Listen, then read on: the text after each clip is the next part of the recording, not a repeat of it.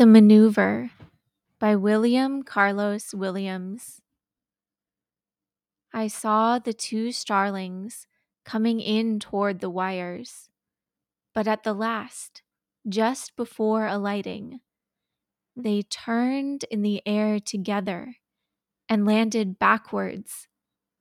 That's what got me to face into the wind's teeth.